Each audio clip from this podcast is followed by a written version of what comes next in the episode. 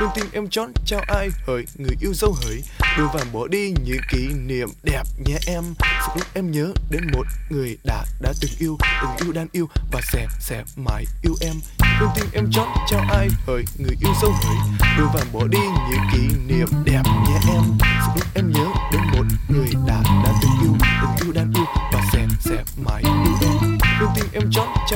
hỡi Người yêu dấu hỡi. Đưa vàng bỏ đi những kỷ niệm đẹp nhé em. Sẽ lúc em nhớ đến một người đã đã từng yêu Từng yêu đang yêu và sẽ sẽ mãi yêu em. Con tim em chót chào ai hỡi Người yêu dấu hỡi. Đưa vàng bỏ đi những kỷ niệm đẹp nhé em. Sẽ lúc em nhớ đến một người đã đã từng yêu Từng yêu đang yêu và sẽ sẽ mãi yêu em. Con tim em chót chào ai hỡi Người yêu dấu hỡi. Apelando, el podcast de los que andamos en Apple. Bienvenidos a Pelando, el podcast. Yo soy Jorge y nos reunimos el equipo habitual mucho más tarde de lo esperado. La verdad es que nos está costando cumplir esa, esa periodicidad de 15 días que nos habíamos puesto, pero bueno, volvemos y estamos aquí para comentar las cosillas en las que andamos. ¿Cómo andamos, Rafa? Buenas noches a todos. Pues bien, bien. Por aquí o esta semana descansando, que tenemos un mega puente y preparándonos ya para las navidades que están ahí encima. ¿Y Dani qué? ¿También de puente? Pues más o menos, me ha, trabaja- me ha tocado trabajar ayer, pero bueno, me he tomado estos eh, dos días que quedan de la semana laborable y bueno, a descansar un poco y a, a recuperar fuerzas para lo que viene ahora, que, que son las fiestas navideñas con la familia y con todo el agobio que eso supone, el, el andar de, de cenas y todo eso. ¿Y Guillermo qué? ¿Preparando la cesta navideña?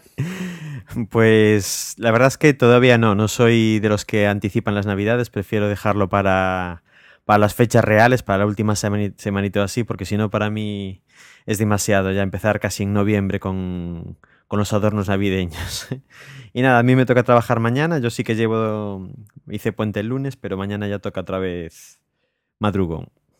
Y Osvaldo sí que estará adornando la casa como yo, que tenemos críos y, y ellos mandan. Sí, bueno, hoy, hoy en la mañana cuando me he levantado de cama, pues he visto que ya el arbolito estaba puesto, pues mi, mi esposa y mis niñas se han puesto al árbol tempranito mientras dormía yo, así que... Pero bueno, me imagino que me tocará cuando haya que guardarlo, me tocará a mí entonces hacerlo a mí solo, pero bueno. Muy bien, pues venga, hacemos la pausa habitual y enseguida comenzamos.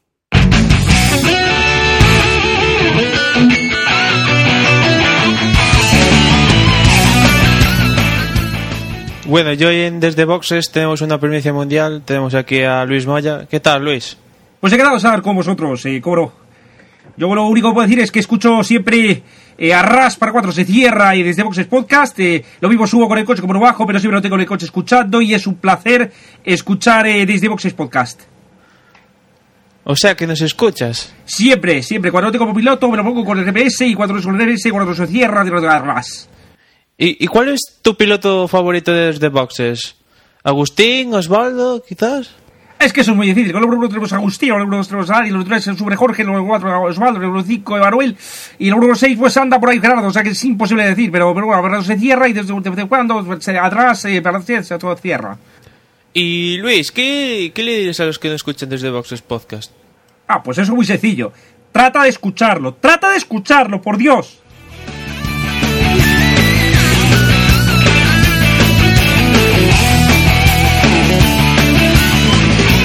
Desde boxespodcast.com.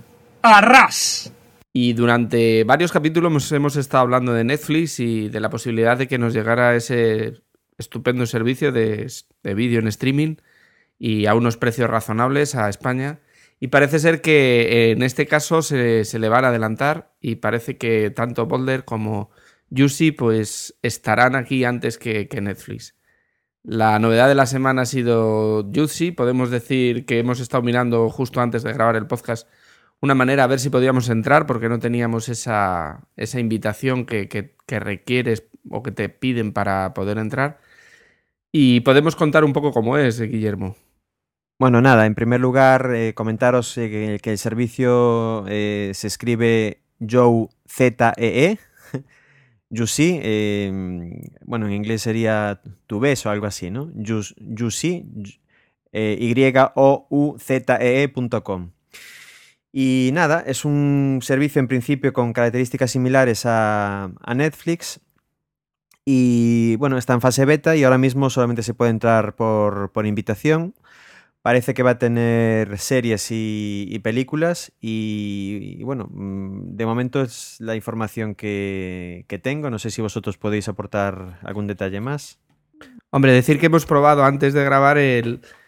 Había, hemos visto por ahí en un foro que, que se, en el gsmspain.com me parece que era, en el que mandando bla bla bla todo junto arroba yusi, o sea, como lo has deletreado tú.com, y con el asunto petición invitación, te incluyen en lo que sería su soporte y quedas como en lista de espera para, para que te hagan esa invitación.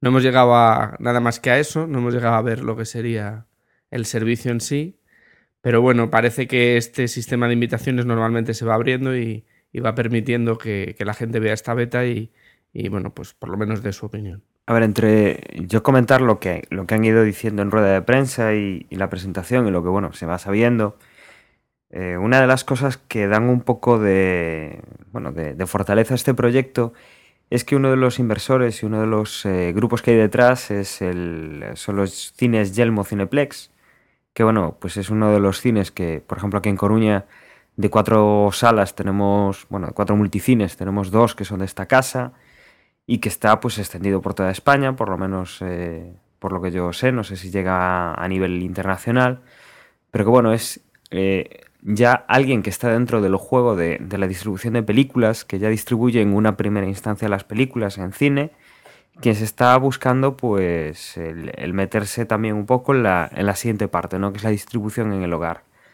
Hablan de, de poder estrenar las películas o pasar las películas a lo que es el hogar pues eh, lo antes posible después de salir de cartelera para no pisarse el terreno a sí mismo, que, que, bueno, sería una de las novedades, ¿no? Que, una empresa pues se dedique a estos dos sectores a la vez y bueno, por lo que comentaban, pues había la idea de que eh, habrá catálogo que será incluido en una tarifa plana. La tarifa plana, si no recuerdo mal, eran alrededor de 7-8 euros al mes, con un precio bastante, bastante bueno. Eh, calidad eh, estándar, HD y Full HD, aunque Full HD todavía no está, no está disponible dentro de la beta. Y bueno, la verdad es que está bastante orientado a social eh, se ve por web, están desarrollando ya las herramientas para verlo en otros dispositivos, que yo creo que es eh, ahora mismo pues uno de los puntos más importantes en la distribución de contenido en el hogar. Y es que eh, yo el otro día pues estuve probando otra alternativa y la estuve probando en el portátil, pues que yo tengo un ordenador en el salón, tengo Plex y estaría pues muchísimo más cómodo y sería muchísimo más sencillo hacer una solución que funcione, que funcione en un media center o en alguno de los media center eh, específicos que hay por ahí, eh, ya no directamente en un ordenador como es mi Mac mini. Y yo creo que estas empresas van a tener que ir hacia ahí, hacia televisor, hacia eh, un media center, hacia un ordenador instalado en el salón que sea fácil de, manejar. Es quizá el paso pues que todavía no tiene Josie y que sería importante que, dieran. Y en cuanto a películas, bueno, pues hablaban de que estaban firmando convenios con, con ya varias productoras. Parece ser que el material de televisión española eh, se, podrá, se podrá ver en la plataforma. Hablaban también de, creo que de, de Disney y de Sony, si no recuerdo mal. Y bueno, teniendo en cuenta que es un distribuidor de, de cine, un, bueno, un intermediario en, en cines, pues eh, eh, tendrán pues cierta facilidad en poder llegar a, más acuerdos con, con, las distribuidoras grandes eh, que bueno, con una empresa pues que solo se dedica a, a, servir el streaming. Y eso es más o menos lo que, lo que se va viendo y lo que se va conociendo de, de este nuevo proyecto. Por lo que comentáis, y también lo había leído ya en algún blog, parece que es como a la espera de que llegue finalmente Netflix, si es que llega, pues la primera alternativa de estos servicios que se asemeja a lo que llevamos un tiempo reclamando. En cuanto a las características que habéis mencionado, de tener disponibles contenido lo más reciente posible, que no haya que esperar mucho tiempo desde el estreno en el caso de películas o desde la emisión de un capítulo en el caso de series, que es el otro gran contenido del catálogo que, que van a presentar. Y bueno, aparte versiones dobladas o subtituladas, si son versión original y contenido en alta definición. Parece que por fin se, entienden que, o nos han escuchado y, creen que es realmente el, el, camino que tienen que seguir. Aunque han pasado varios años y la gente también, quizás no un público general, pero sí nichos de mercado como podemos ser nosotros, ya se ha buscado las habichuelas por otros caminos, se ha conocido otra escena alternativa al que conseguir esos contenidos. Y para muchos, pues yo, por ejemplo, me lo planteo y tendrán que ofertarme algo que me que compense el quizás el esfuerzo que, puedo hacer de, bajarme contenidos por est, estas otras fuentes eh, para que no deje de hacerlo y pague esa tarifa. En principio, pues estoy a la espera de, de eso, de que presenten realmente abierto al público, ya no con invitación, sino a cualquiera que pueda hacerlo, el catálogo completo, que nos digan qué contenidos van a tener para después tomar una decisión. Pero de momento me quedo con lo que sigo porque mis hábitos de consumo de televisión han cambiado bastante y ahora se limitan eso a ciertos contenidos de, de series o, o, cine y, y lo, lo, puedo obtener, como os digo, eh, por otros medios y con mayor inmediatez y con las características que uno demanda, de versión original o en alta definición.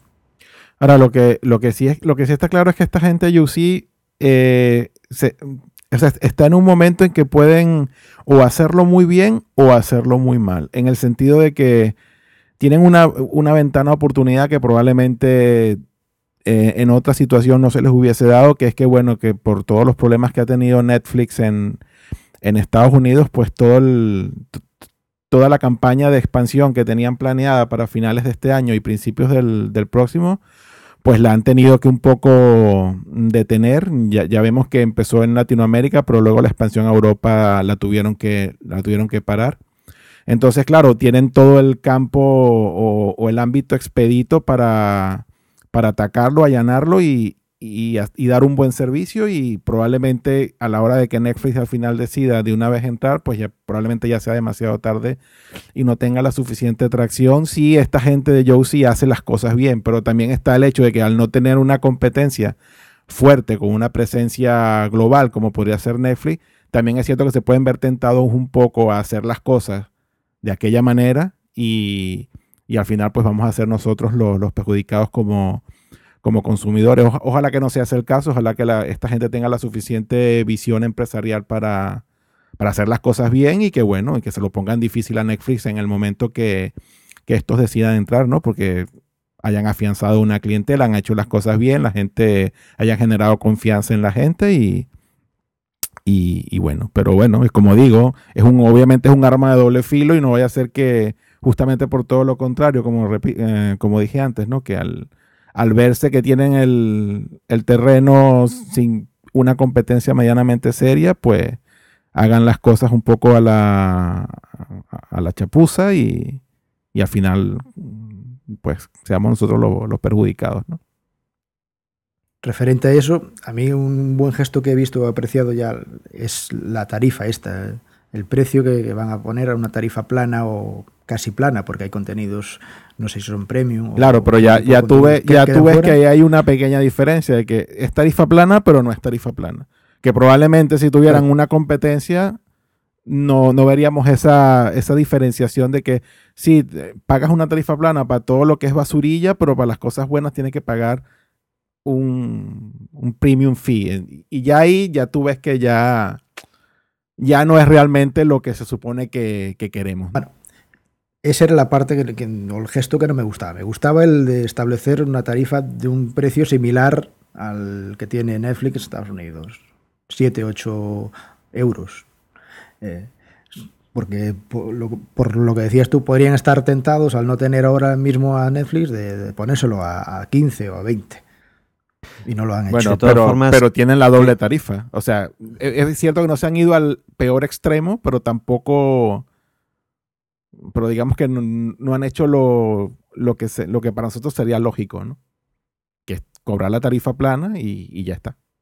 Creo que eh, aunque existiese ya en el mercado español disponible el servicio de, de Netflix, lo que, lo que yo sí eh, aportaría sería el, el, cine casi de estreno, ¿no? Cosa que, que Netflix no aporta. Las películas de Netflix, entre, no sé, hasta cierto punto son películas clásicas ya, o sea, nunca tiene los estrenos de, de cartelera muy próximos, o sea, si los tiene, los tiene muchísimo más tarde que, que cuando fueron presentados en el cine. Precisamente eh, en, ese, en ese sentido sí que serían bastante complementarios, aunque coexistiesen los dos en el mercado, aunque sí que supongo que en serie sí que sería en directa competencia. Bueno, pues lo de Joe de que tenga los estrenos recientes tampoco lo sabemos. Eso es pura especulación también. Hablaban de tres, cuatro meses desde la salida de, de la película Bueno. de la cartelera. Pero como todo eso, es- eso hay que verlo para que, bueno, yo soy ahí, yo hasta que no lo vea no lo creo, pero bueno. A mí también me cuesta un poco creer que ellos tengan un derecho en en condiciones más ventajosas que el que pueda tener Netflix con su base de usuarios y su historia ya detrás. Bueno, habrá que ver un poco qué es lo que, qué es lo que hacen. Por lo menos por ahora van en buenos pasos y, y están pues eh, están yendo en la buena dirección. Habrá que ver si, porque esto no lo hemos dicho bien, eh, habrá que ver si son dura competencia para lo que ahora mismo sí que está funcionando y está más o menos teniendo cierto auge, que es el cogerse la cuenta de Megavideo, de, de y similares que quieras que no, pagas por el servicio, no pagas por el contenido, pero hay gente y, conoces gente que, lo- está pagando, o sea, está pagando ya gente por contenido.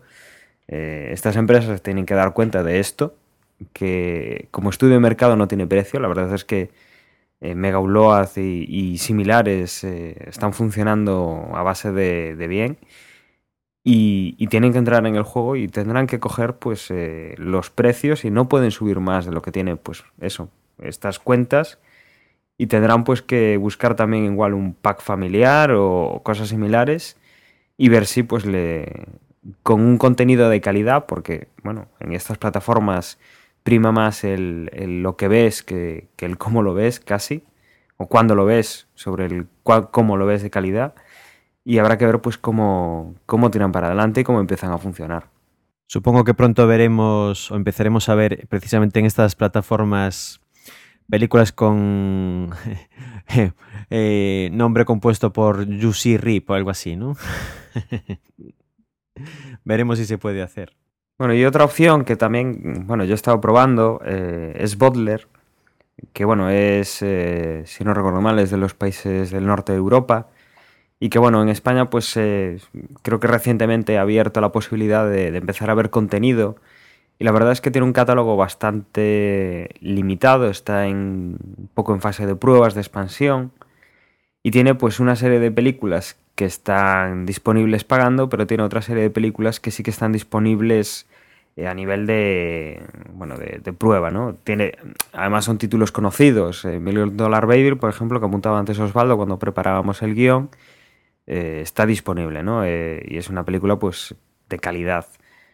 Eh, yo lo estoy probando, bueno, requiere instalar un pequeño plugin y la verdad es que, bueno, eh, puedes verte una película en el ordenador y la verdad es que hacía mucho tiempo que no veía una película en el ordenador en vez de la televisión y, y ha hecho en falta pues un poco, no sé, un interface un poco más sencillo porque, por ejemplo, una película si la tienen en versión original y en versión doblada eh, son dos títulos distintos, son dos títulos distintos en el catálogo y, para pasar de un idioma a otro es un poco más un poco más lío. eh, luego, pues por ejemplo, no tiene alta definición. Yo no he encontrado por lo menos la, la opción o que haya alguna película que yo haya visto que, que disponga de, de la opción de poner en alta definición. Y bueno, pues eh, las películas que son de pago pues van desde los dos euros y medio hasta los 4 euros, pasando también por los 3 euros y medio que había otras tantas. Y, no se ve, pues eh, estos llevan más tiempo, ya vienen de, de estrenar el servicio pues en, otros países de Europa y se nota pues que, que van un, un poco faltos de catálogo. De, en cuanto a funcionamiento, pues más o menos va bastante bien, no sobrecarga el ordenador. Eh, si bien es cierto que yo tengo una conexión muy superior a la media de lo que hay en España, sí que veía pues que no, no necesitaba demasiado ancho de banda. Y bueno, como, como opción está bien. Igual para ver una película que no encuentras en otro sitio, pues puedes pagar esa, esos dos euros y medio, tres euros y medio, que, que, bueno, pues para un uso puntual, pues no, no deja de quitarte un apuro. Sí, bueno, también comentar que para la, las películas que, que alquilas, tienes también la opción de verla, de verla offline, ¿no? Si por cualquier razón tu conexión es muy lenta para el streaming o, o, te quedas en internet, puedes, cuando alquilas una película, pues la puedes bajar y, y obviamente con DRM. Y dice aquí que puedes tenerla bajada por dos semanas y, y una vez que la comienzas a ver, pues tienes 48 horas para, para completar el visionado, que creo que es más o menos, no sé si es igual o similar, pero bueno, más o menos en la misma onda en que anda la, la renta de, de, iTunes, ¿no? Pero, pero bueno, comentar que, también Bodler tiene, tiene esta opción que si no quieres, quieres ver la película sin, sin los lagging del streaming, pues la puedes bajar y, y verla offline hasta de cierto modo. ¿no? Pues estas dos alternativas, ¿no? A ver, a ver cuándo llega Netflix y, y ya tendremos el, la cartelera completa, a ver qué nos decidimos. Quería yo comentaros, eh, bueno, ha sido una noticia de estos días también la, la sustitución del iPod Nano de, de, primera generación, que coincide que, que yo tengo uno que, que, tiene ya más, bueno, cinco, bueno, ya no lo tengo porque después de cinco años y medio eh, Apple presentó en sus páginas que problemas de batería en este modelo que eran conocidos desde casi al principio de, de, la vida de este iPod, eh, parece ser que con el tiempo, que cuando llegan, que pasados esos cinco años, eh, hay más probabilidad o hay más peligro de que la batería sufra incendio, explosión. Bueno, el caso es que ha puesto un sistema de sustitución de este modelo que, que puso una página web. Creo que actualmente ya no está, creo que era solo hasta. No sé si era solo hasta el 30 de noviembre no estoy seguro. Y el caso es que eh, simplemente metiendo ahí el número de serie que viene detrás del iPod, te confirmaban si entrabas o no en, los iPods con este problema y si era así, pues te enviaban un sobre a casa, cosa que ya os confirmo que me han hecho.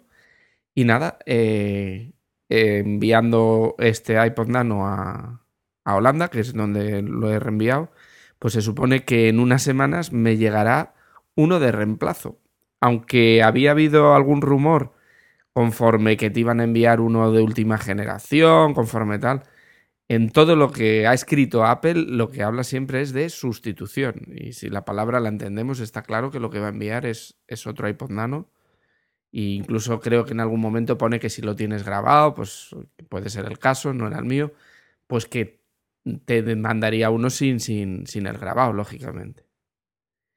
Yo la verdad es que por un lado me daba un poco de pena porque fue un regalo que me hizo mi mujer y luego por otro lado dices, bueno, pero si tengo el iPod, lo tenía funcionando, o sea que no es que no me funcionara, digo, pero tengo ahora con batería nueva, con lo cual yo lo he enviado y la verdad es que esperando a que llegue a ver, a ver cómo llega, qué es lo que llega y, y para contároslo también. Bueno, cinco años, ¿no? Porque probablemente también, aparte de todas esas razones que diste tú, también es cierto que luego de cinco años van a, va a ser mucho menos la gente que, que mande, mande el aparatito sí, pero... a sustituir, le saldrá más barato a Apple todo este, todo este lío, ¿no?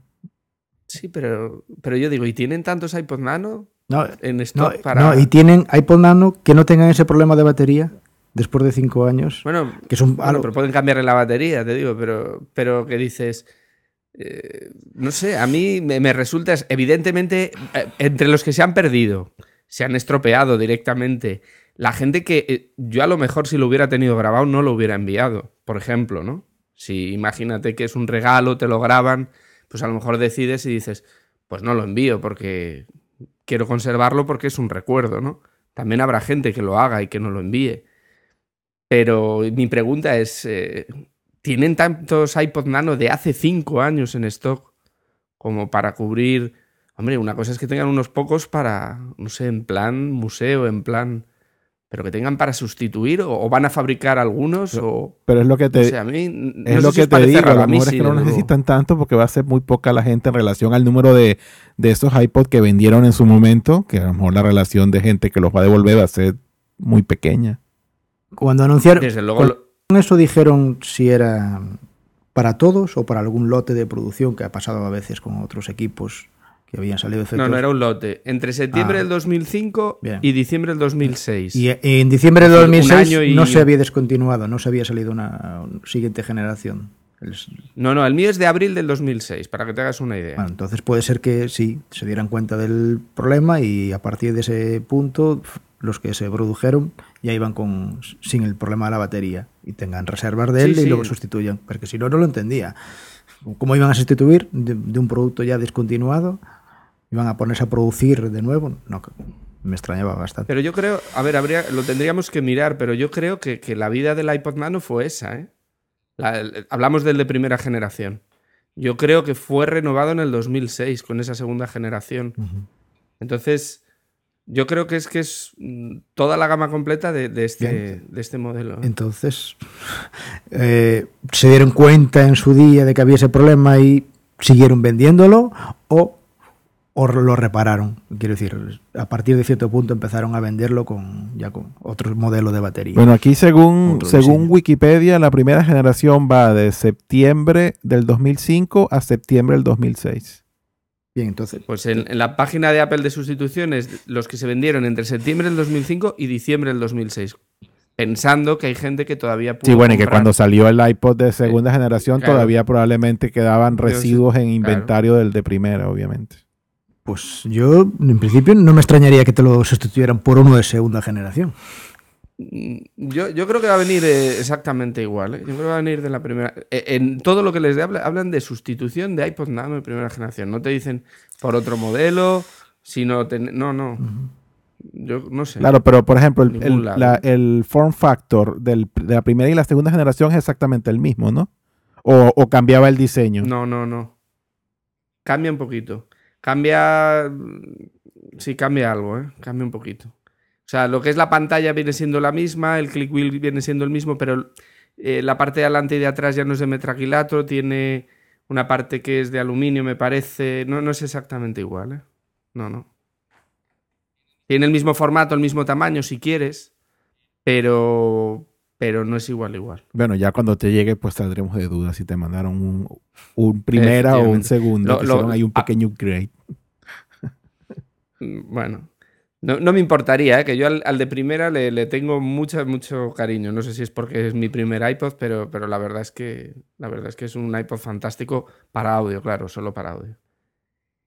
Y lo que es alucinante es que después de cinco años eh, Apple se meta en este fregado pudiendo hacer mutis por el foro y, y los que tengamos el iPod y no sigue funcionando no diríamos nada y los que les se- si se te estropea dices, bueno, después de tantos años... No, pero a lo mejor no es porque quiera, sino que se- a lo mejor se ha visto obligado, ¿eh? Por, por algunas leyes en Estados Unidos o lo que sea, que no creo que esto haya salido por... No, no, no es la primera vez que ha pasado otras veces de alguien que denuncia y hay un, un fallo de un juez y les obliga a sustituir toda, toda una gama. Pero no tenemos noticia de ello, ¿no? Bueno, Esto pero eso, ha eso también ocurre con los coches. Yo con, en mi coche yo recibí notificaciones de recall por cualquier cosa y no he visto en la prensa que nada al respecto. Pero bueno, me llega la notificación de que lleve el coche al centro autorizado porque hay que cambiarle cierta piecita porque hay un recall general sobre esa sobre eso en el coche, ¿no? Bueno, pues a ver, ya, ya lo contaremos. A ver cómo, cómo ha ido esa sustitución y, y bueno, yo supongo que, que será lo mismo. Para avanzar, podemos continuar con, con ese iTunes Match que, que llegó a Estados Unidos eh, al poco de que grabáramos el último episodio y que, bueno, no llegó como se esperaba, pero quizás lo que podíamos hacer, Osvaldo, era contar la experiencia de un amigo tuyo que, que sí que lo está usando desde, desde Venezuela, pero que, que tiene una cuenta americana. Una cuenta americana un poco especial, no como las que podemos tener algunos de nosotros con esas tarjetas de regalo, sino, sino ya con una cuenta pues con tarjeta. Sí, bueno, él, obviamente lo está usando desde, desde Venezuela, pero eso, con una cuenta de, de iTunes eh, americana, donde pues él tiene asociado, tiene una tarjeta de crédito eh, americana, pues y la tiene asociada a su cuenta de iTunes y pues ha decidido pagar por el match y, y lo está usando. A ver, él me ha, eh, el cuento lo sé muy someramente, no sé interioridades, pero lo que puedo comentar es que sí, que él lo pagó, eh, subió toda o, o inició el match en su ordenador para toda su biblioteca y a ver, el feedback que él, que él me ha comentado y me ha dado es que pues él está súper contento con el resultado que comparado con el Google Music, que también lo intentó usar al principio, dice que absolutamente nada que ver, que el, el tiempo que tardó Match en, en analizar toda su biblioteca y hacer la actualización, pues fue infinitamente inferior a, a lo que le pudo haber tomado subir la mitad de su biblioteca a, Google Music, por ejemplo. Y, y, que en líneas generales, pues está, está contento y feliz con su, con su servicio, ¿no? Eso a grosso modo es lo que, lo que puedo comentar. No, no sé qué otro tipo de no sé, disyu No, no, disyuntiva ver, o pregunta podrían noticias que- tener, pero bueno, di- dice que las canciones que ha encontrado, pues se las ha sustituido con el bitrate superior, tal cual como, Claro. como dicen, y, y las que no, pues le se las ha subido a la nube y que sí, la toda la sincronización que, que comentan los features del, del servicio funciona tal cual. Lo sube en su Mac principal y luego lo tiene en su iPad, en su iPhone y todo lo demás. Todo tal cual como, como lo como lo pintan, pues, que todo tal cual funciona eh, Sí, sí, lo, sin ningún problema. lo que nos llega es eso. Lo, lo que nos llega es que da igual además el origen de, de esa de, de eso que de esa música que tengas tú, que, que, no com- que no comprueban que venga de un CD, sino de donde tú vengas, da igual, ellos te lo, vamos a decir, legalizan o te lo ponen a esa calidad máxima y, y bueno, todo lo que nos llega es positivo. Lo que pasa es que eh, la historia es saber cuándo llega aquí a España, ¿no? Que de momento vetado solo pues al gran mercado americano. Bueno, Pues cuando, yo lo estoy cuando llega y que realmente si a ti ya de manera personal te compensa te, A ver te- si nos y te interesa, compensa claro. pues los 25 euros o 30 euros que cueste aquí anual que te compense eso, porque realmente lo que estás pagando, porque a mí lo del término legalización, creo que desde un principio cuando esto salió y, eh, y lo comentamos, a mí me parece que es un término muy mal utilizado para, para describir lo que es el iTunes Match. Esto en ningún caso es una legalización. Esto lo que es es simplemente que te permiten usar el iCloud y tener toda tu música distribuida por todos tus dispositivos. Pero esto de, de legalización no tiene nada, porque vas a seguir, porque tú vas pagando anualmente por eso y ya. Vamos, que yo, Yo yo no lo veo, yo no veo estoy- lo de la legalización por ninguna parte, pero Yo eh, particularmente estoy esperando eso, que llegue a España, esté disponible, porque bueno, mm, cuando salió en Estados Unidos también intenté hacerlo, pero me enteré que no se podía hacer aunque tuvieras un saldo en tu cuenta iTunes Store americana, ni, ni comprándote tarjetas de eso a través de eBay. Tienes que, como decís, tener asociado una tarjeta de crédito. Pero bueno, cuando llegue a España, sí, igual creo que lo, voy a probar. Y, pero no por lo que comentas, de eso de legalizar, que tampoco creo que sea realmente una legalización de, la- de las canciones, sino por otras funcionalidades, el tenerlo sincronizado en distintos dispositivos y también el aumentar la calidad de, esa música, ese bitrate. Lo que he leído, cu- curiosamente, es que esa actualización de tu música que tengas en iTunes a ese mayor bitrate no se realiza automáticamente, sino que tendrías que hacer el proceso de primero sincronizarlo, tenerlo todo en, en iTunes Match, tenerlo todo en la nube y una vez después, si quieres realmente tener en copia en tu ordenador a 256 kilovatios, creo que era, eh, en buena calidad, tendrías que borrar toda la música, o por lo menos la que está sincronizada, borrarla de tu librería iTunes y volver a sincronizar para que se te bajase esa copia en una mayor calidad. Esperamos que, que pronto llegue y podamos probar. A ver, habrá que ver lo que dice también Osvaldo, si nos compensa, ¿no? Mm, Si nos compensa pagar ese dinero, que, que al final vas pagando servicios y, y todo suma. Y podríamos hablar de rumores, de un rumor que, que- que en, estos, en estas últimas semanas eh, está siendo de- demasiado, demasiado constante y es eh, la aparición de esa televisión de, Apple. Quizás el que lanzó, bueno, un poco la noticia fue el Walter Isaacson, el, el- el biógrafo de, de Steve Jobs, del libro que ya hablamos, y que revela que en conversaciones con Steve Jobs, que, que una de las cosas que tenía en mente Steve Jobs era esa televisión. Y bueno, a partir de ahí, pues eh, han empezado a haber un montón de rumores. eh, pues el Apple TV, por ejemplo, bajó un poquito de precio en algunos distribuidores americanos. Y, bueno, pues eh, ya ahí se ha desatado un poco de todo, e incluso con características que, podrían aparecer. Pues desde tamaños hasta, por ejemplo, precios, ¿no? Hablan de tamaños de 32 a 55 pulgadas, me parece. Y de precios vienen diciendo que costará más o menos como el doble que, que una televisión similar, de, de tamaño similar. Y bueno, ¿qué, qué opinamos? ¿Creemos que este rumor se hará realidad? Eh, ¿Creemos que son algo infundados? ¿Cómo lo veis? Eh, ¿Un aparato así en nuestras casas se tendría su hueco? A ver, yo, yo creo que Apple ya dio un paso hacia, hacia el salón cuando sacó pues el, el Apple TV. Dio otro paso bastante importante cuando metió pues un estándar como es el HDMI en el, en el Mac Mini. Y lo que no sé es si dará el paso pues de convertir pues un producto suyo, como sería un televisor, en el centro pues de, del entretenimiento digital de una casa, porque al final de nada te sirve tener un Apple TV o, un- o una consola o algo así sin, sin tener pues un, un televisor. Si nos fiamos un poco, pues que puedan hacer algo de, gran calidad, de, una visión pues que, sea un poco más de lo que tienes con un televisor normal. Si nos fiamos un poco pues de las pantallas que tiene Apple, eh, tienen un precio pues eh, que se sale y, no es el doble, sino en algunos casos es el triple de lo que te puede costar una pantalla normal.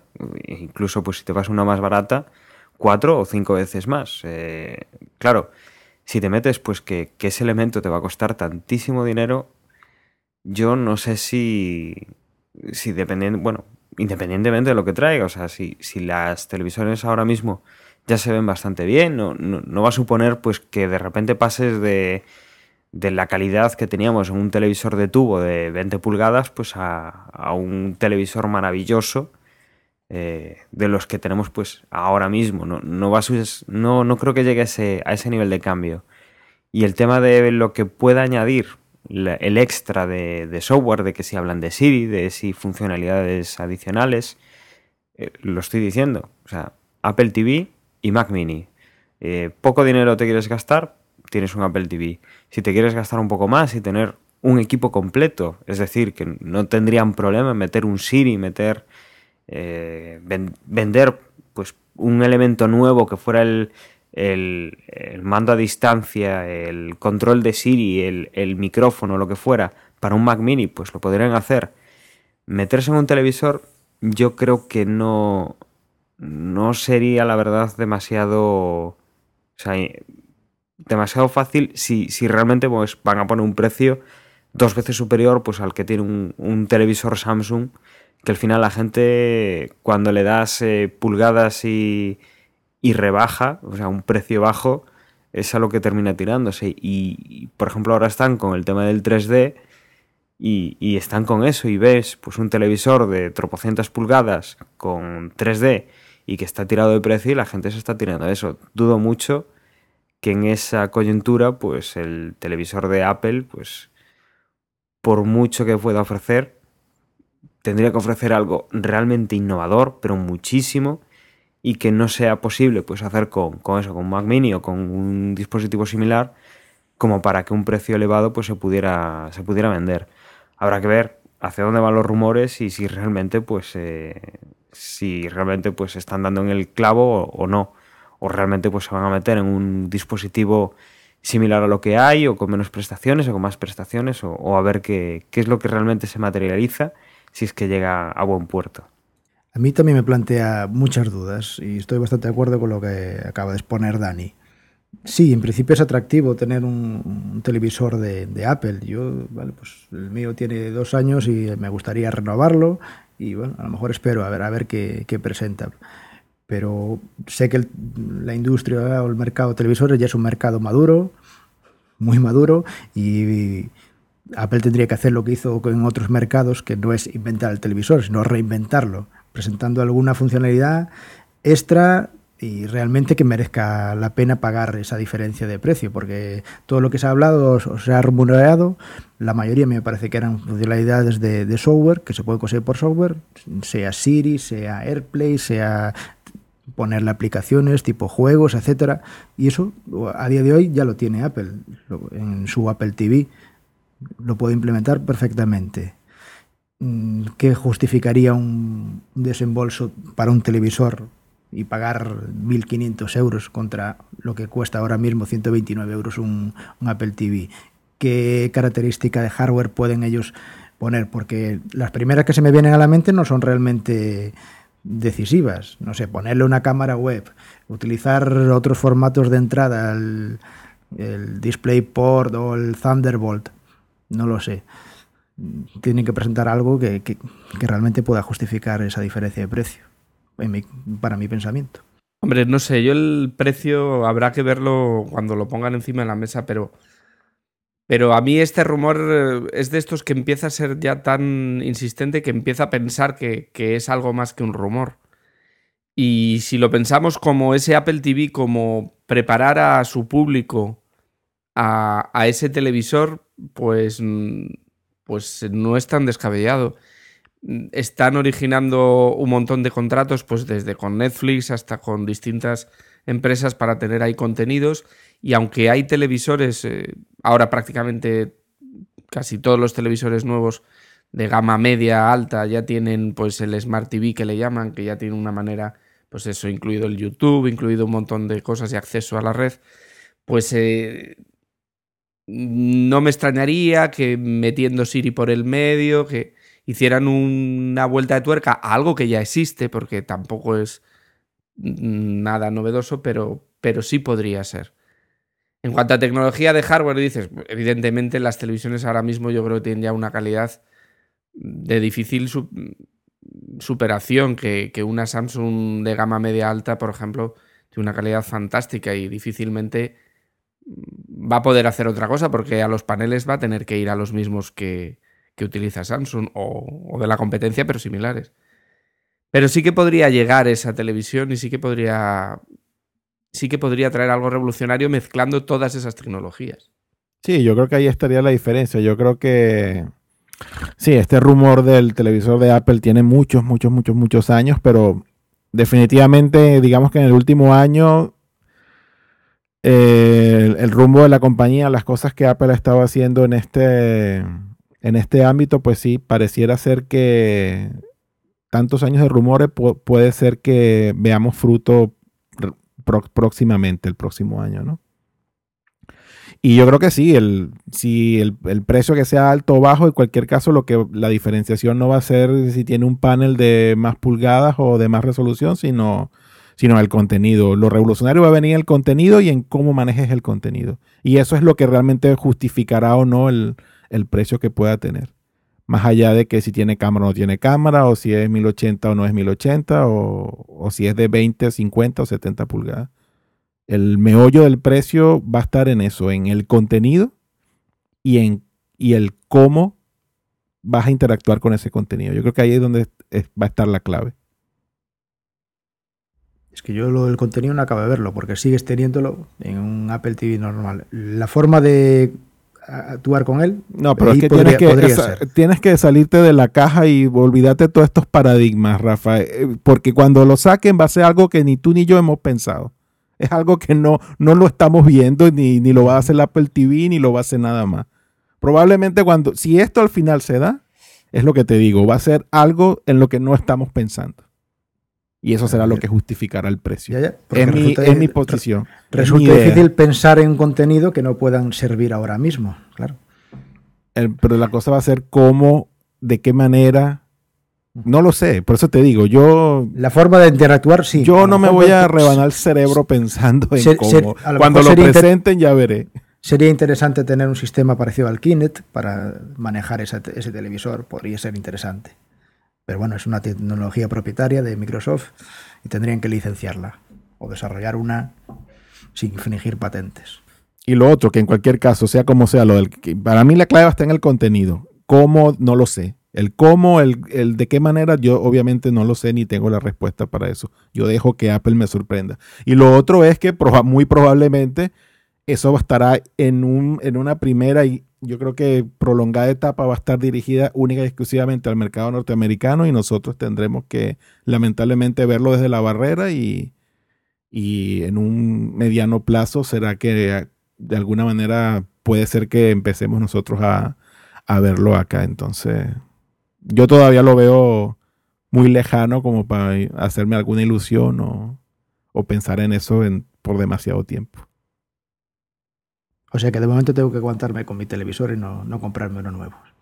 Bueno, pues ya otra, otra cosa que estamos hablando de un televisor, ¿eh? que esto no es un teléfono que lo cambiamos cada 18 meses, que es un televisor que tiene, un, tiene una vida, obviamente no tiene una vida tan larga como cuando teníamos los de tubos, porque todos sabemos que las pantallas planas tienen un, un menor periodo de vida, pero aún así, vamos, dos años cambiar televisor cada dos años, a mí me sigue pareciendo una aberración, pero bueno. No, no, no. Puede aguantar perfectamente, pero si saliera mañana uno de Apple, pues le echaríamos un ojo. A ver. Pues sí, habrá que esperar, habrá que esperar a ver qué ocurre con, con, este, con este rumor, que creo que, que lo vamos a volver a tocar y, y, yo la verdad es que, bueno, por aquello de, de ver algún producto nuevo y, eso que me sorprenda que decías tú, Osvaldo, pues, pues también, también tengo ganas de, de ver otro producto que me sorprenda, ¿no? Y lo que sí que también es sorprendente es esa expansión de Apple y cómo en estos días que, hemos, que no hemos grabado hemos visto la inauguración de, del Apple Store de Marbella, un Apple Store en un centro comercial, pues similar a lo que podría ser la que hay en Barcelona en La Maquinista o, las dos que hay en Madrid en centros comerciales.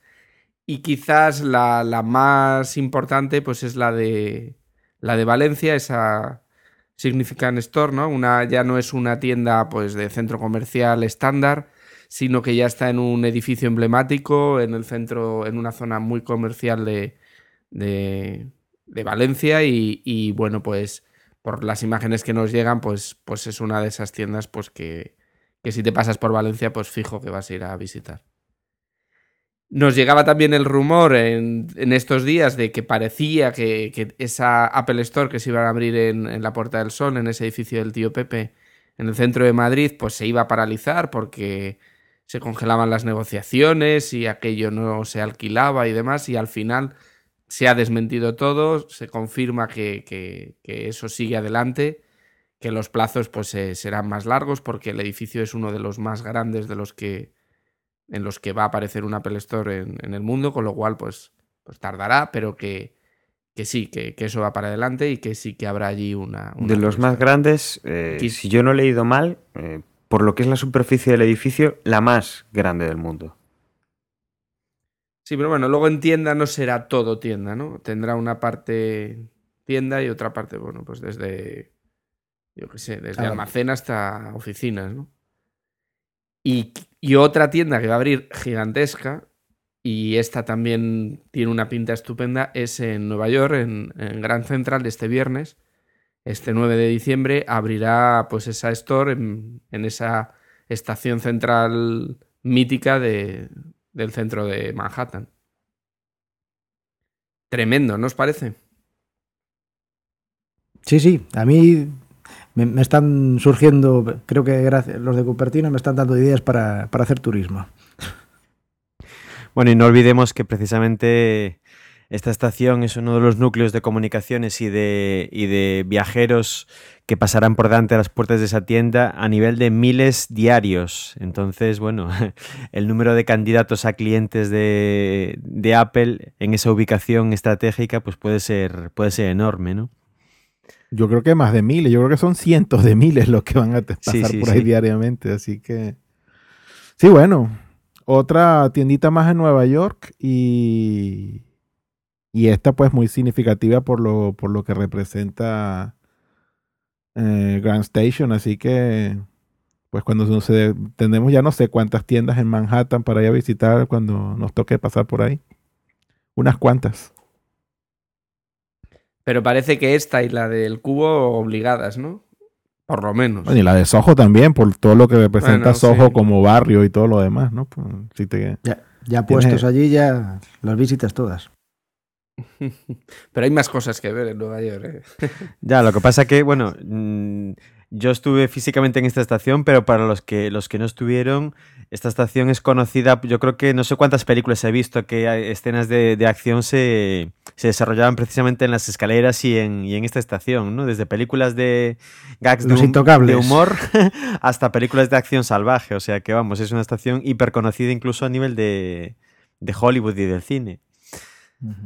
Sí, que, la íbamos a ver antes de que hubiera Apple Store y seguiremos yéndola a ver aunque, aunque no lo estuviera. Y lo que es una pena un poco tirando hacia casa, pues, y, más hacia nuestra casa, es un poco pues la expansión que está teniendo Apple en España, pero lo que es de centro hacia el levante, porque eh, se hablaba de que se podría ver en, en Bilbao, que es ciudad del norte importante, eh, zona de Asturias, Cantabria, Galicia, pero aquí no estamos teniendo nada y parece que los planes de, de Apple van a Murcia, Marbella, Valencia, Barcelona y Madrid. Por ahora no tenemos nada más.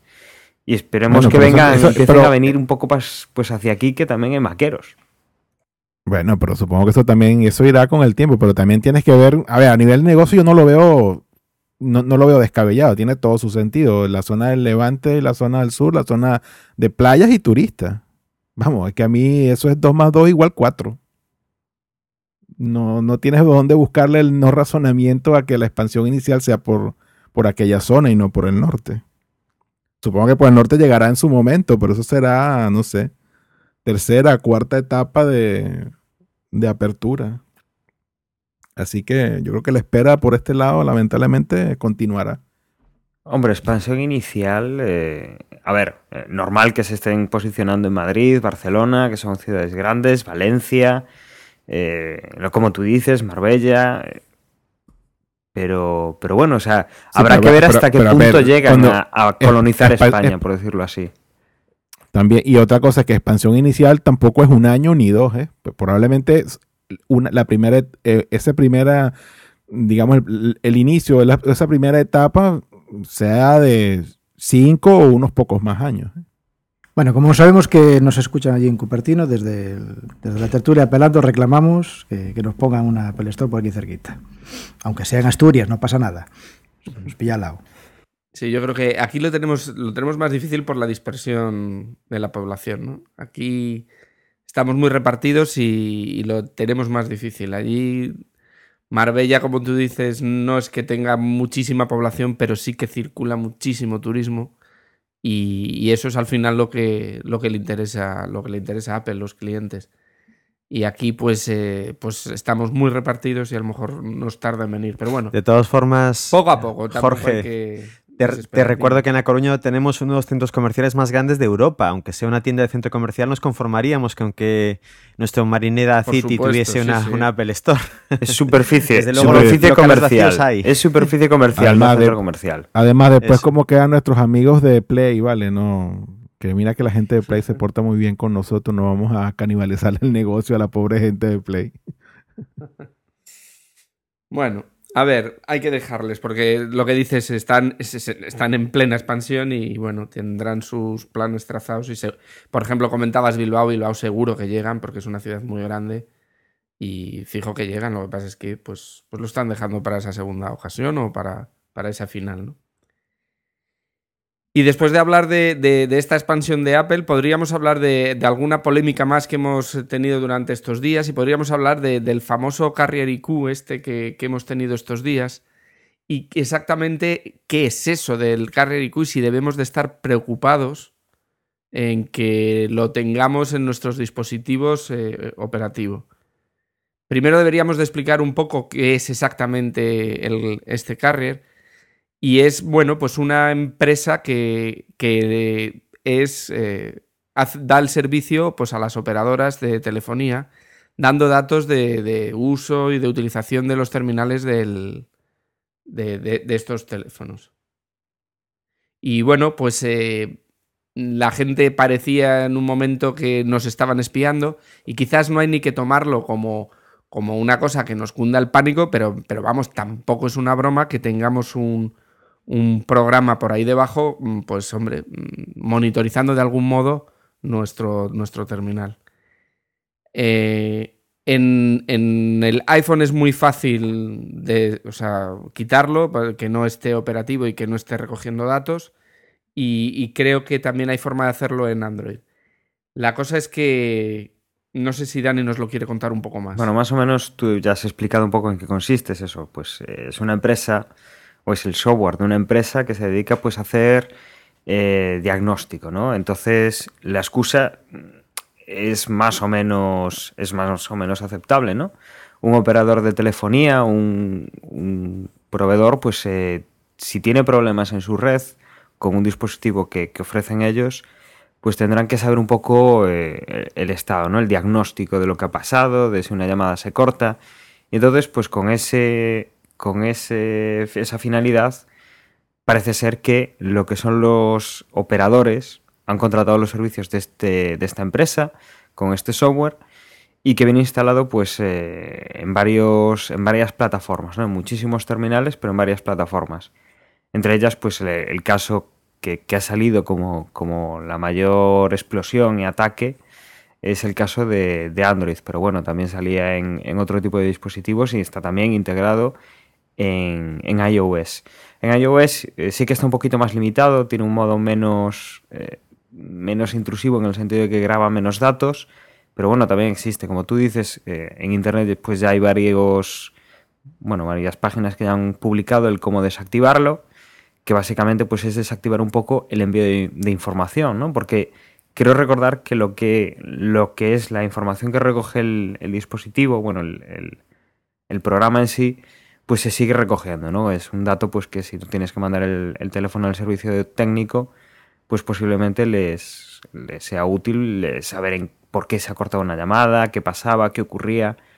Entonces eh, sí que ha habido mucha polémica y, y parece ser pues que, que Apple ya ha dicho que no lo van a seguir utilizando, que desde Google, o sea, desde Google, pues eh, no, no, han comentado nada porque ellos mismos no lo integran en sus dispositivos, eh, vamos, los Nexus, eh, y sí que los operadores y los fabricantes sí que lo, lo tienen integrado y, y, y, bueno, pues ahí sí que no sé si va a haber algún movimiento más, ¿no?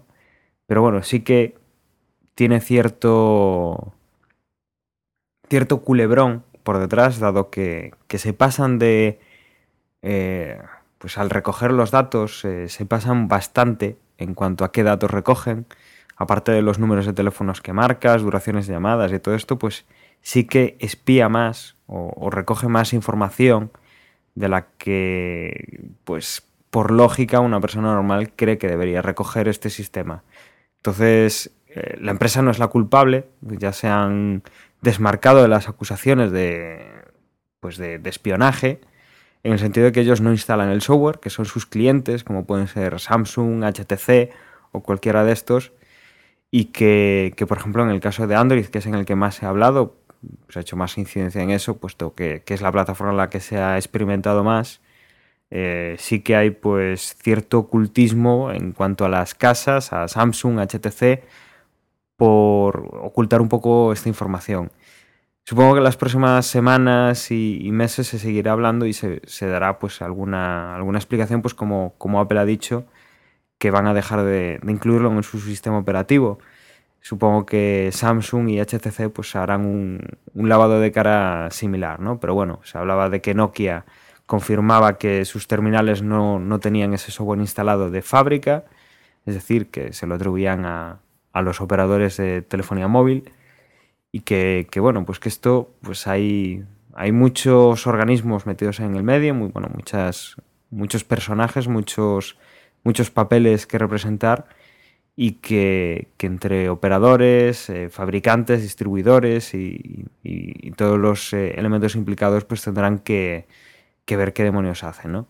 En principio, pues eso, en el iPhone es fácil de desconectar, en los terminales oficiales de, Google no viene, no viene instalado y en el resto, pues eh, según quién sea el que ha contratado el servicio, si por ejemplo en, Samsung, pues si ha sido la propia Samsung o si ha sido Vodafone, Movistar, que, que han pedido meterlo en sus propias ROMs, pues eh, habrá que ver qué, qué movimientos dan, cómo, cómo se va hacia adelante con esto.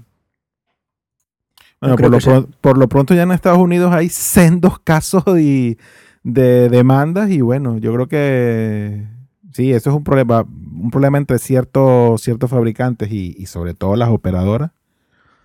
Y alguno va a pagar. Yo creo que este, esto es un, un asunto que sí ha explotado en las últimas semanas, pero yo creo que no, no vamos a dejar de verlo porque porque como digo, en el- ya, ya se, ha, se ha, ha salido la noticia de que hay, hay por lo menos dos o tres class action en Estados Unidos contra las operadoras y los fabricantes y pues esto todavía va a traer muchísima cola. Yo creo que información al respecto seguirá saliendo para bien o para mal. Digamos que si la cosa es, tan grave como en principio era o si no era o si es peor. Habrá que esperar. Eh, en, en el caso aquí de España parece que no es para asustarse, no es algo grave, pero en el caso de algunos consumidores en Estados Unidos sí que parecía que la cosa era grave. No era como aquí, no es como en iOS que lo puedes mm, desconectar o algunos terminales Android que ni tan siquiera bien instalado, pero en otros parece que sí que bien instalado, sobre todo creo que era una operadora, creo que recordar que era Sprint quien lo instalaba y también el tema que comentaba Dani, de qué nivel de a qué nivel opera ese software, qué tipo de datos recogen. No es lo mismo recoger la- el dato de para la evaluación de la red, el desempeño, pues las llamadas, la duración, la localización, etcétera, que torres se conectan, que lo que parece que estaban grabando en otros terminales de esta operadora, que recogían tu historial de navegación por internet, los em- mensajes SMS enviados, eh, etcétera. Incluso que grababan un keylogger que grababa entradas eh, que abasteciesen el teclado. Eso ya supone una violación de la privacidad y un problema de seguridad. Creo que un, consumidor cuando contrataba con esta compañía pues supiera que realmente le estaban grabando todo eso. Ya digo, de momento yo no me preocupo porque sé que en iOS no, no llega a esos niveles y es fácilmente pues deshabilitado y en, y en Android pues también en toda Europa le han dicho que no ningún terminal lo lleva integrado. Habrá que esperar, como dice Osvaldo, porque, porque esto seguro que vamos a oír hablar más de él y nos vamos a enterar de más cosas de las que, de las que hasta ahora conocemos. Y lo que sí que podíamos conocer también de mano de Osvaldo es esa primera impresión, porque has tenido la oportunidad de, de tener un primer contacto con un Lumia 800, con un Windows Phone, y parece ser que va a ser un terminal que va a andar por tu casa, ¿no?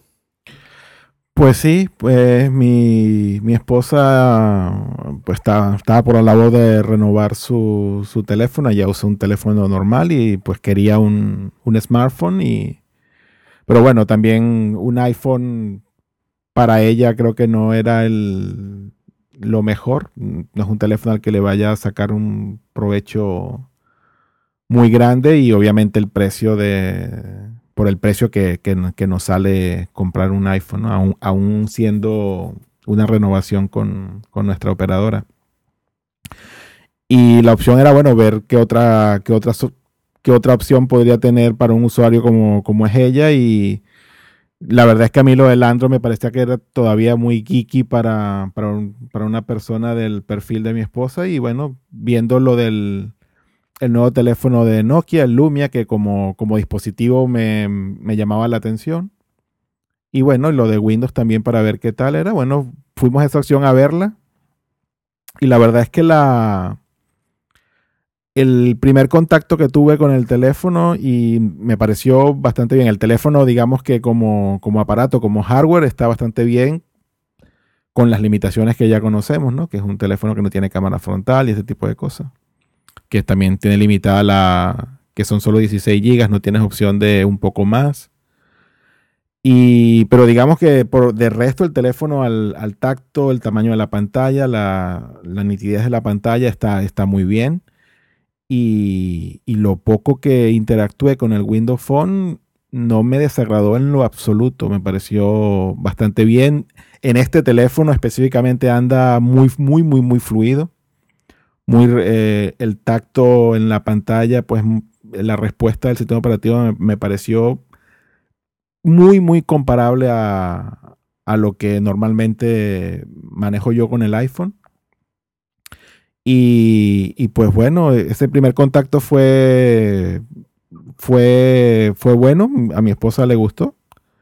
Así que bueno, no, no lo hemos comprado todavía ni, ni nada, pero yo creo que es un firme candidato a que a mediados del mes de diciembre pues entre a casa y obviamente más adelante, no sé si en el próximo o en, dentro de dos o tres podcasts pueda dar yo ya un, un review, si se quiere, un poco más, más en detalle de, de lo que ha sido pues el uso del calendario, el correo y todo este tipo de cosas. Pero lo que vi me, me, gustó. En un principio sí, quizás que como la navegación, digamos, entre los menús no es nada más izquierda-derecha, sino que también es arriba-abajo, quizás eso se hace un poquito confuso, ¿no? Porque en el iPhone siempre la navegación por los, por los, el Springboard y los menús es simplemente izquierda-derecha, ya arriba y abajo, ya es cuando estás dentro de una aplicación propiamente, pero no es el caso del Windows Phone. Aquí en el manejo de los menús también lo puedes hacer arriba, abajo, izquierda, derecha, entonces eso puede en un principio mm, llevarte un poco a, a, confundirte o a dejarte un poco fuera de, fuera de sitio, pero, pero bien, eh, aparte de que trae el Nokia Drive integrado, trae también lo de que el, puedes hacer streaming de música estilo Spotify, el Nokia Music viene todo integrado en el, en el servicio, trae Office también. bueno, tiene una serie de detallitos ahí que, como eh, explico, para el perfil de usuario que sería mi esposa, yo creo que, que, está muy bien. Y obviamente el precio, nada que ver con lo que nos cuesta hacer el upgrade a, a un iPhone. Nos sale prácticamente a, a, la mitad. Entonces, bueno. Todos estos factores contribuyeron un poco a que nos fijáramos en, en esta opción y, y por los momentos creo que es la que, la que tomaremos. Bueno, ya dentro de dos semanas más o menos a, decidiremos si sí o no, ¿no? Osvaldo, tengo así dos pequeñas preguntas. Eh, ¿El uso que le va a dar a tu esposa, que es primordialmente profesional? Primor no, o, primordialmente personal? va a ser person no, personal, personal. Y el uso primordial será tener su, su cuenta de correo, su calendario, pues navegar por internet y una Entonces, que otra, es, una, una que otra aplicación. Es usuaria de, de, de, PC o de Windows más que de, más que de tecnología Apple. No, bueno, ella es usuaria de Apple porque todo lo que tenemos aquí es Apple. No, no me refiero a eso a si te has interesado por la integración que va a tener ese software con, con el resto de tus dispositivos Mac. No, bueno, el, con, con, las tecnologías Microsoft no sé, no sé a es más, clara. Pues, no, sé a qué te refieres con... A la hora Vamos, de, no... por ejemplo, no lo puedes conectar con un iTunes, por ejemplo. Pero hay otras, otras alternativas con las que sí puedes introducirle la, la música. Ah, claro, sí. De hecho, tiene una aplicación para, para Mac también. Uh -huh. en la, o sea que, donde puedes sincronizar la no sé, no sé no sé específicamente si puedes sincronizar la biblioteca de iTunes, pero tú lo conectas al Mac con este programita que está en el App Store, en el Mac App Store. Y o sea que, puedes no hacer la integración nativa, pero sí hay aplicaciones. Sí, sí, sí, puedes hacer. Y la actualización de software la haces por ahí también. Cuando, digamos, al Windows Phone tenga una actualización, a través de ese programa lo, lo actualizas el teléfono. Sacas la foto, la música. No sé si es a través de sincronización con iTunes o no, pero bueno, me imagino que como también hay, como también Nokia tiene para los otros sistemas operativos, tenía también programas para Mac que podías extraer y poner información en el teléfono de la misma sí, forma. Sí, sí, los usé, que antes de tener un iPhone tenía yo un Nokia. Pues de la misma forma hay una aplicación para, para, para, para los Nokia con Windows Phone en, en la Mac App Store y... Debe ser nueva porque antes utilizaban iSync y ya eso ya no existe en Lion. No, no, no. De hecho, si quieres, vas a la Mac App Store y escribe eh, Windows Phone o lo que sea y te va a aparecer la aplicación y puedes ver ahí los los screenshots y todo. Y la, la, aplicación se ve bastante, bastante fácil de usar, user friendly. Y no creo que sea mayor problema luego, digamos, sacar o meter información al teléfono porque tengamos Mac. No, no. Simplemente la curiosidad de, del nivel de integración que tiene con, con las tecnologías de, de, Apple. Quizás de esta primera impresión me quedo con, con algo que has contado, ¿no? Y es y es que quizás eh, a quien le va a hacer más competencia sería, a, sobre todo por precio, ¿no? A, a, los Android, ¿no? Porque quizás queda un poquito. Queda un poquito lejos de lo que sería un iPhone. Quedaría lejos de los Android de, primera gama, de, gama alta y precio similar al iPhone. Pero la gama media de Android sí que quizás sea la competencia directa, porque al final, aparte de mirar lo que nos pueda gustar o no un terminal, también le miramos el precio. Eh, sí. Y repito que para mí el, el- el- el terminal como, como hardware no me parece que sea ni siquiera de gama media. A mí me parece que es un terminal, obviamente, no es un iPhone ni tampoco será un uno de los Galaxy, los Nexus nuevos, porque tiene una pantalla mucho más pequeña y de lo que te digo, no tiene cámara frontal y este tipo de cosas, pero, a mí me parece que es un, un hardware bastante sólido para, para, para el precio, que probablemente a nosotros con el plan que tenemos nos cueste un, un poco más de, de, 120, de 120 euros, con una tarifa de datos muy, la mínima, pues, sin tampoco meternos en un, en un, en una tarifa mensual de teléfono muy, muy grande. Porque la tarifa que Y tiene lo- mi esposa de voz es muy pequeña, de 8 euros, y, y lo que te digo, 130 euros nos saldría solamente adquiriendo un plan de datos adicional a los 8 euros que ya paga de voz. Un plan de, de datos de 8 euros también. Y luego que, que van a salir otros terminales, que el, el 710, que creo que es, que es muy similar en cuanto a, a hardware interior, creo que lo que varía mucho es eh, esa presencia y esa, ese tacto, ¿no? Pero, pero también va a ser más barato, con lo cual todavía más competencia por ahí y, a ver cómo funciona. Sí, bueno, y lo que te comentaba también, lo- a mí lo del Nokia Drive me parece que está muy bien, porque a ver, tienes un teléfono que no tienes, porque tú con el iPhone tendrías que comprarle el tontón y todo lo que quieras. Es cierto que los Android no lo necesitan porque tienen el, el Google, Google Navigation, que está también muy bien, pero bueno, este teléfono no tendrías que comprar tontón ni nada, sino que tiene el Nokia Drive, que está muy bien. Que también te puedes bajar los mapas offline y cuando lo estés usando no necesitas tener plan de datos en, eh, digamos, los datos en el teléfono porque simplemente usaría el GPS. Toda esa parte está bastante bien y como te digo, para un, usu- para un usuario que tiene un perfil medio bajo, que lo que va a usar son tres, cuatro cosas el teléfono, me parece que está, que es una opción más que viable. Me quedan ganas de probarlo, a ver si al final lo compráis y, y cuando nos juntemos le, le damos un, un meneillo. Seguro, seguro. Te digo que yo quedé gratamente sorprendido. ¿eh? Ya había leído y creo que alguna vez lo comentamos en el, en el podcast que los reviews iniciales del, del Windows Phone, de la primera versión de Windows Phone, del Windows, del Windows Phone 7, habían sido que yo había leído. La gente siempre decía que estaba bastante bien, que bueno, obviamente no tenía mucha atracción, tenía poca, porque había entrado tarde al mercado, muy pocas aplicaciones, ese tipo de cosas. Pero aún así, y, y digamos que el Lumia trae una versión de, Windows Phone mejorada, que es la 7.5, que creo que por ahora es el único teléfono que la, que la trae. Y lo que te digo, yo no sé cómo es la versión 7 que, que, traen, que traía el, el N8 o, o los otros teléfonos de otras casas, pero esto que vi yo el fin de, este fin de semana me dejó gratamente sorprendido. Pues nada, cuando, cuando lo tengas, pues habrá que hacer una, una reunioncita y, y echarle un vistazo al, al nuevo teléfono. A ver qué tal. Algo montaremos.